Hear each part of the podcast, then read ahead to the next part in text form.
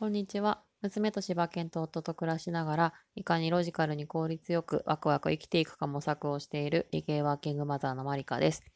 えー、3連休も終わりということで、皆さん3連休はいかがお過ごしでしたでしょうか？えー、日が入る時間、日の入りの時間もどんどん早くなってきて、えー、またこれから急激に寒くなるということで、皆様体調にはお気をつけいただければと思います。そういえば話は全然違うんですが、先ほど娘の寝かしつけをしている間に、えー、乾燥機付き洗濯機で洗濯をして、で、食洗機で食器を洗い、で、ホットクック2台で料理を作り、ということで、あとロボット掃除機がリビングの掃除をして、なので、私は寝かしつけという名で、娘と一緒に毛布に入っているだけなのに、えー、家事が自然と終わっていくっていう素晴らしいいい時代に、え、ママをやってるなと改めて寝かしつけをしながら考えておりました。えー、今日はですね、あの日々巧妙になっていくフィッシング詐欺のにうっかり引っかかってしまったという、まあ、恥を忍ばず後悔するという回にしたいと思います。まあ、そういう失敗談はシェアせずに、あの話さない方が恥ずかしくないとは思うんですけども、まあまあ、せっかく、まあそういうのはあんまりそこまで気にしないたちでもあるので、まあせっかくなら私の経験談をもとに、まあ、考えたことなどをシェアして、皆さんの被害が一つでも減ればいいかなと思ってお話をさせていただきます。それではよろしくお願いします。えー、フィッシング詐欺に引っかかってしまった件ということですが、まあ、事の発端は今日、えー、ワンオペで娘を育てている一番慌ただしいピーク時に起きたことです。夕方の6時頃に、えー、子供にお腹すいたって言われて、まあ、料理を作りながら、で、えー、こう、ずっと喋り続けてる娘の相手をして、でも、えー、ネックスピーカーでボイシーを聞いて、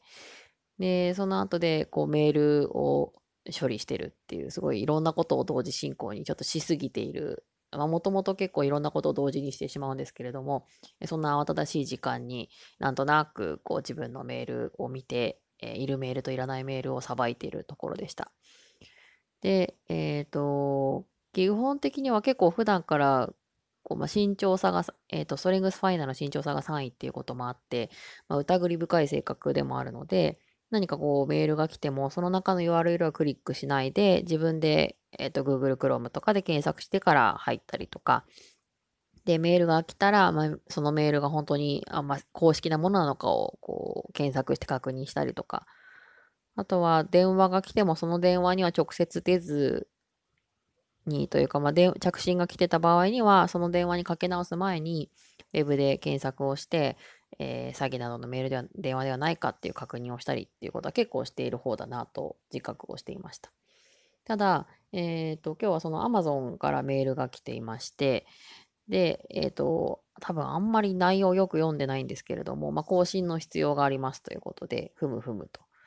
で、えっ、ー、と、管理画面こちらですって書いてあって、まあ、クリックをしたら、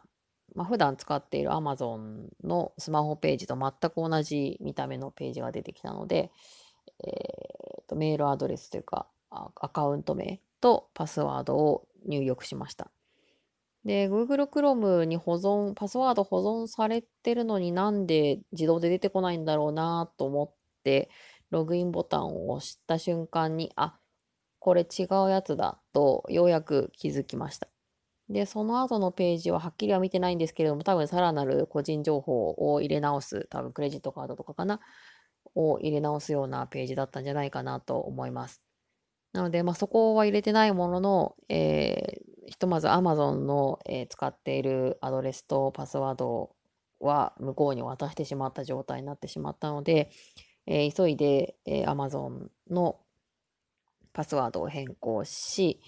えー、Amazon のフィッシング詐欺報告アドレスに、えー、そのメールを転送しておきました。で、自分で言うのもなんなんですけど、そのパスワードは、まあ、他にも使っているパスワードでもあったので、えー、同じようなパスワードを使っているもの、サービスも同時にパスワード変更をしました。で、その、まさかさ、それに引っかかると思っていなかったので、本当に慌てていろんな変更をバタバタと忙しい時間にしていて、で、娘からすると、ママが突然、こう、慌て始めて、パソコンでカタカタ忙しそうにしてるから、どうしたの？どうしたの？って聞いてくるのをこう振り払いながら、申し訳なかったんですけども、えー急いで作業をして、だいぶ気が動転していたなという気がします。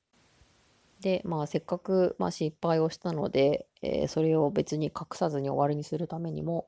まあ、今後同じようなことを引っかからないためにどうしたらいいのかなということをその後子供をお風呂に入れたり寝かしつけをしながら考えてみたのでそれについてお話ししたいなと思います。簡単に、まあ、今後のより良い対処法として3つ考えてみました。で1つ目は、えー、同じパスワードを複数のサイトなどで使わないとあとできれば、まあ、Google さんに、え自動作成をしてもらうなどして自分で手動で作らないようにするっていうことです。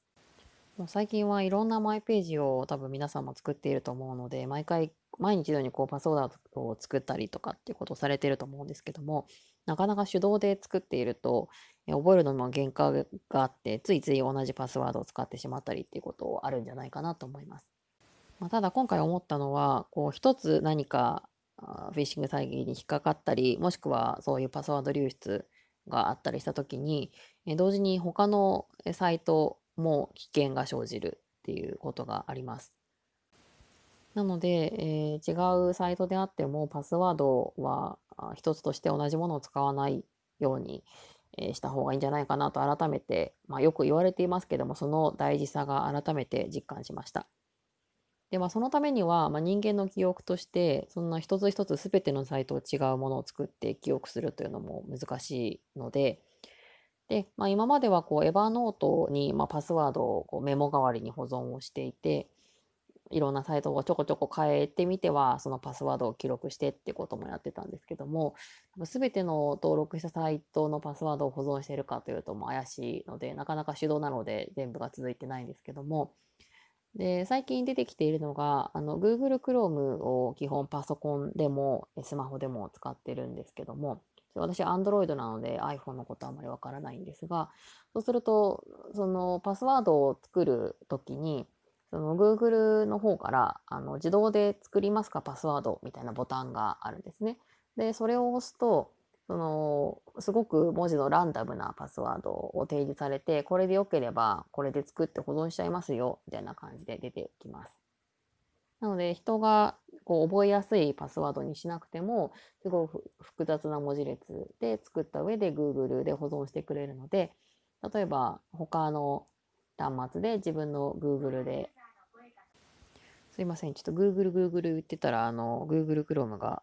Google ホームミニがちょっと反応してしまいましたが、なので、えっ、ー、と、作成してもらうので、その別の端末でも Google でログインしていれば、あのー、そのパスワードを覚えていなくても入れる状態になっています。まあでもやっぱり Google に保存している以上、Google 自体のパスワードも定期的に変えてないと意味がないので、まあ極論その Google だけを定期的にパスワード変更をしておけば、まあ、より安全なんじゃないかなと思います。あとはまあいろんなパスワード管理ソフトがアプリとかもあるので、えー、例えば、えー、トレンドマイクロが出してるパスワードマネージャーとか、あとはワンパスワードみたいに、そういうアプリもあるので、こう自分の人間の記憶とか手動のメモというこう続きづらいやり方の仕組みではなくて、その勝手にパスワードを作ってくれて、かつ保存してくれるっていうものを一つ持って、そのメインのパスワードだけは手動で定期的に変えていくみたいなやり方じゃないと、こうなかなか持たない時代になってくるのかなというふうに思いました。で、2つ目は、えー、慢心こそが最大の敵だということです。えー、結構その自分でも慎重だということを認識していたので、